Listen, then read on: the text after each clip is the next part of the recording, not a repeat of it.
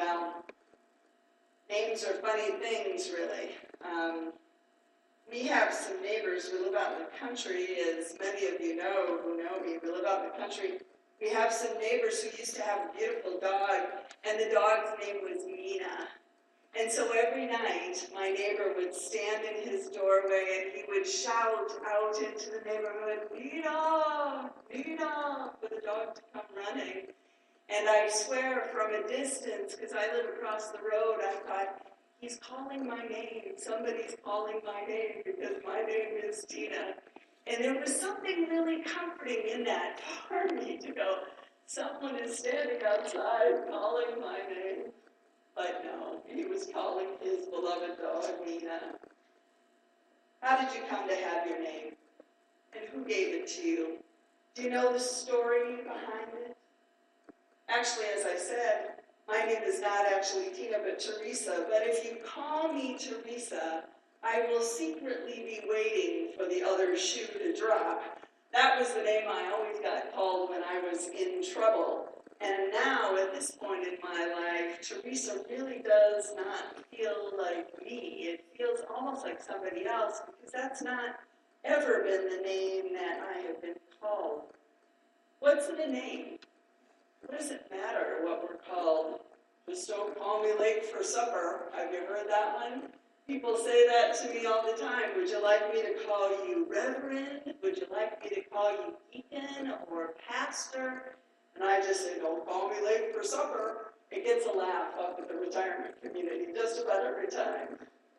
Greg and I have pet names. Greg is my husband. We have pet names for each other. Lovey, we call each other, or hubby. I call him hubby. He sometimes calls me wifey. We call each other sweetie. Now, these are comfortable, Saturday, wearing your sweatpants kind of nicknames. And all of the meanings of those names can be changed very suddenly by tone of voice, honey, or by the twitch of an eyebrow. It can change the meaning entirely. At the end of the day, I wonder if names are much more about naming the relationship between people than in calling persons something that actually defines them. The best thing I've ever been called, without a doubt, mommy. I love that. And close second is Granny. Uh, but the most beloved person in my growing up years was my grandfather, who I called Pa. And he had a special name for me. He was a West Virginia country guy, and he always called me Doodlebug. He's been gone for many years, but that name still has the power to make me cry and think of him. And I would ask you, by the way, not to call me that. That was a special name for something that was about our relationship. It was unique to Pa and I. What we call someone matters, and it matters a great deal. Today is Trinity Sunday, and it's said that more heresy occurs from the pulpit on this day across the world than on any other Sunday. And that I get just let me say this as a personal disclaimer. In seminary, the language of theology and what it is to be a trinity, that language was always really challenging for me. Let me just say that. There is this strangeness to the language of theology that sometimes leaves me in a swirl. It eludes me. Because what are we really even talking about? How does one describe the nature of God with any certainty at all? How can we name the Trinity and this three in one business that we talk about? How can we even wrap our, rain, our brains around what that means? I'm in good company that I can't grasp it. Our scripture reading from the Gospel of John has a teacher named Nicodemus who comes to Jesus by night asking the same questions that I have on my mind. How can this mystery of God be true? Who is God? And who are we with God? What does it mean that we follow and we commit ourselves to something that we can't even really explain? So, what is the name that you call God? Want us to think about that for a moment, and I hope you think about it in the coming days this week. There are a bazillion names for God. Just the biblical list alone is lengthy rich. Jehovah, Yahweh, Elohim, El Shaddai, Adonai, Allah, El Roi, Lord, I am. Just to name a few. And what about Jesus, the second person of the Holy Trinity? The biblical list of names for Jesus is even larger, I think. Son of Man, Emmanuel, Rabbi or Rabboni, Bread of Life, Redeemer, Christ, Great Shepherd, Lamb of God, Lord of Lords, King of Kings, Prince of Peace, Son of David. The list goes on and on and on.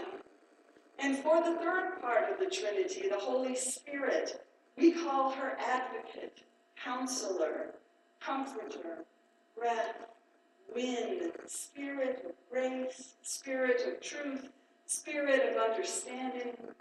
In Greek, the Holy Spirit is pneuma, and in Hebrew, she is ruach, like the sound of breathing, ruach. Those words all mean spirit and wind and breath. They use the same words for all three of those things in both Greek and in Hebrew. The Holy Spirit blows where she will, and we can't know where she comes from or where she is going. Jesus' description of the Holy Spirit is intentionally a mystery. There are many names for the triune God. But what do you call God? And which person of the Trinity do you name when you pray? I once knew a spiritual director who called Jesus Beloved One. That was her name for Jesus, Beloved One. And she would say it in her prayer with such affection and conviction. I was almost envious that she was so completely comfortable with calling Jesus Beloved One. Some folks get upset when God is referred to as anything else but Father. And I don't have any problem with calling God Father, but just like any other name, it doesn't cover everything. It doesn't capture everything that God is. God goes far beyond one single name or one role. It might be as if my own uh, name really became mom. My kids might not notice, but everybody else would notice if my name really became mom. My friends don't call me mom. My parishioners, my people at my work don't call me mom. I'm not nearly as complicated as God is, but I have a lot of names, and you do too. God must have a lot of names. And why not? On most mornings when I'm supposed to preach, I pray hard that God will show up in my words and in the space among us. And I woke up this morning with a new name for God on my heart God of inspiration. Inspiration. Not just praying for inspiration, but naming the Holy Spirit, naming that inspiration. That's a new one for me. You all got answer to that? I think so. And what is God's name for you? Have you ever imagined that? Sometimes I remind people that God loves them so much. One of you, are God's beloved. It stops people in their tracks. It's like it's hard to believe. I have a teacher who will bless us all at the end of every class by saying, Know in your heart of hearts that you are God's favorite. And every time she says it, my heart does this little flutter, and I both know that it's true and try immediately to discredit it.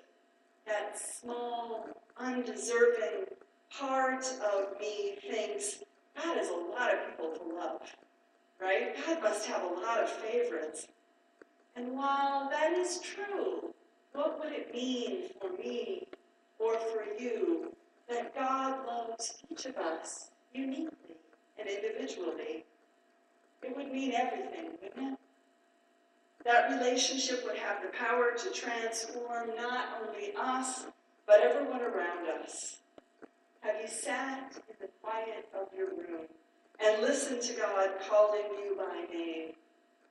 Isaiah 43 says, Do not fear, for I have redeemed you. I have called you by name, and you are mine.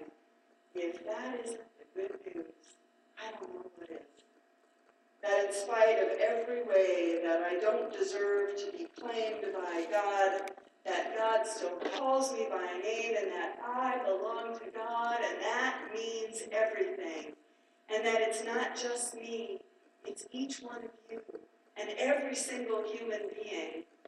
Now, I know in this sanctuary we are sitting far, far apart from each other, but turn around and look at each other and say, God is calling you by name. Go ahead, I'll wait. At home, say it to each other. God is calling you by name. And then, just listen for a moment. Take in the sound of it. God is calling you by your name. Can you hear that? By what name then shall we call one another? Because that's also important. If every person we've ever met has been called by name by God, who then are we to disparage anyone? Ah, there's where the rubber meets the road. For all those times when we cannot see the face of God in every person around us, we need to recall that they are God's favorite. Sometimes God calls someone by using the vocal cords in our throat, right? That calling by name business is powerful. And if you don't believe me, try it. Deliberately use the name of the person you are speaking with in your everyday conversation. Say their name respectfully and tenderly. Hold it like a gift and see how things change. Remind the people in your circle that they are beloved by God and see how the transformation happens. The noticing and naming of relationship. Perhaps that is most of the work, more than anything else in this life. Perhaps that will be what brings healing and hope to a broken world. To notice and to bring our attention to God and to name that relationship with the one who has called us by name and carries each of us in God's heart. What is your name for God today? Holy One, Beloved One, Source of love and light, Father, Mother. Call God by name and listen to God calling you by your name, and then call one another by name. Now, today is not just Trinity Sunday, it is Memorial Day. And I don't want to miss our chance to name the uniqueness of the service of those who gave their lives so that we might live in a world that is more just, more liberated, and more enlivened. enlivened. I don't want to miss our chance to know this and to name those beloved people who have made that sacrifice in the hope of a better world. How can we name them today? Father, mother, aunt or uncle, brother or sister, friend or neighbor. Let us say their names in gratitude in the company of one, of one another Say their names and remember their uniqueness and their belovedness by God. I want to share with you this beautiful prayer that I found. It is composed by Reverend Dr. Mary Catherine Miller. I invite us now to take a breath and seek a quiet place within. Let us pray. Come, fount of life. Come, source of healing. Come, bearer of wisdom and strength, three in one God, come into this time of worship, into our homes, into our varied spaces. Sit with us a while. We need you. Wrap us in your reassuring grace on this day as we wrestle with your nature and how you reach out to us as our mysterious, triune, three in one, holy God, in community. This weekend, Divine Parent, we remember just how high a cost has been paid by some to help ensure the rights and the liberties the rest of us enjoy and can at times, all too often, take for granted. Um, fill us now with gratitude for the lives of those who, having heard our nation's call to stand against oppression in all its forms, sacrificed, laid down their lives, so that others, including us, might live ours more fully, more freely. I invite you now to lift up the names of those whom we have loved but lost to war.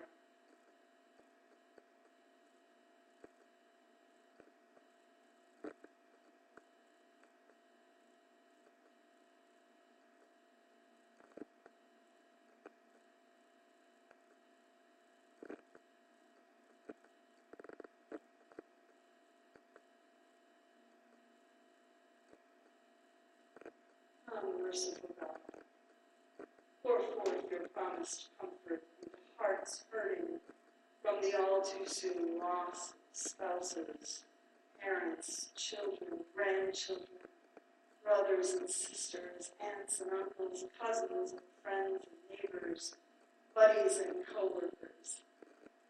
Help us to remember them well, even though we no longer get to see them, to touch them, celebrate the joys of life with them. May we truly honor with our own lives the sacrifice they made. Come with the soothing balm of your gentle touch. Bind up the wounds of war. Restore to wholeness the bodies, hearts, minds, and spirits of the men and women who answered the call to stand for freedom, justice, and peace, and who have returned home bearing wounds that are often unseeable, but oh so painful and so deep within. Um, protect those who continue to serve in harm's way as their families wait for the day of their safe return. Give them courage. Give them strength they need to face the days of waiting unafraid. Thank you for being with us as we remember. May today be the day when your love rules in every human heart and peace breaks out in every land. Amen. Amen. Let us join in singing together, Breathe on Me, Breath of God. It's in the United Methodist Hymnal, verse 420.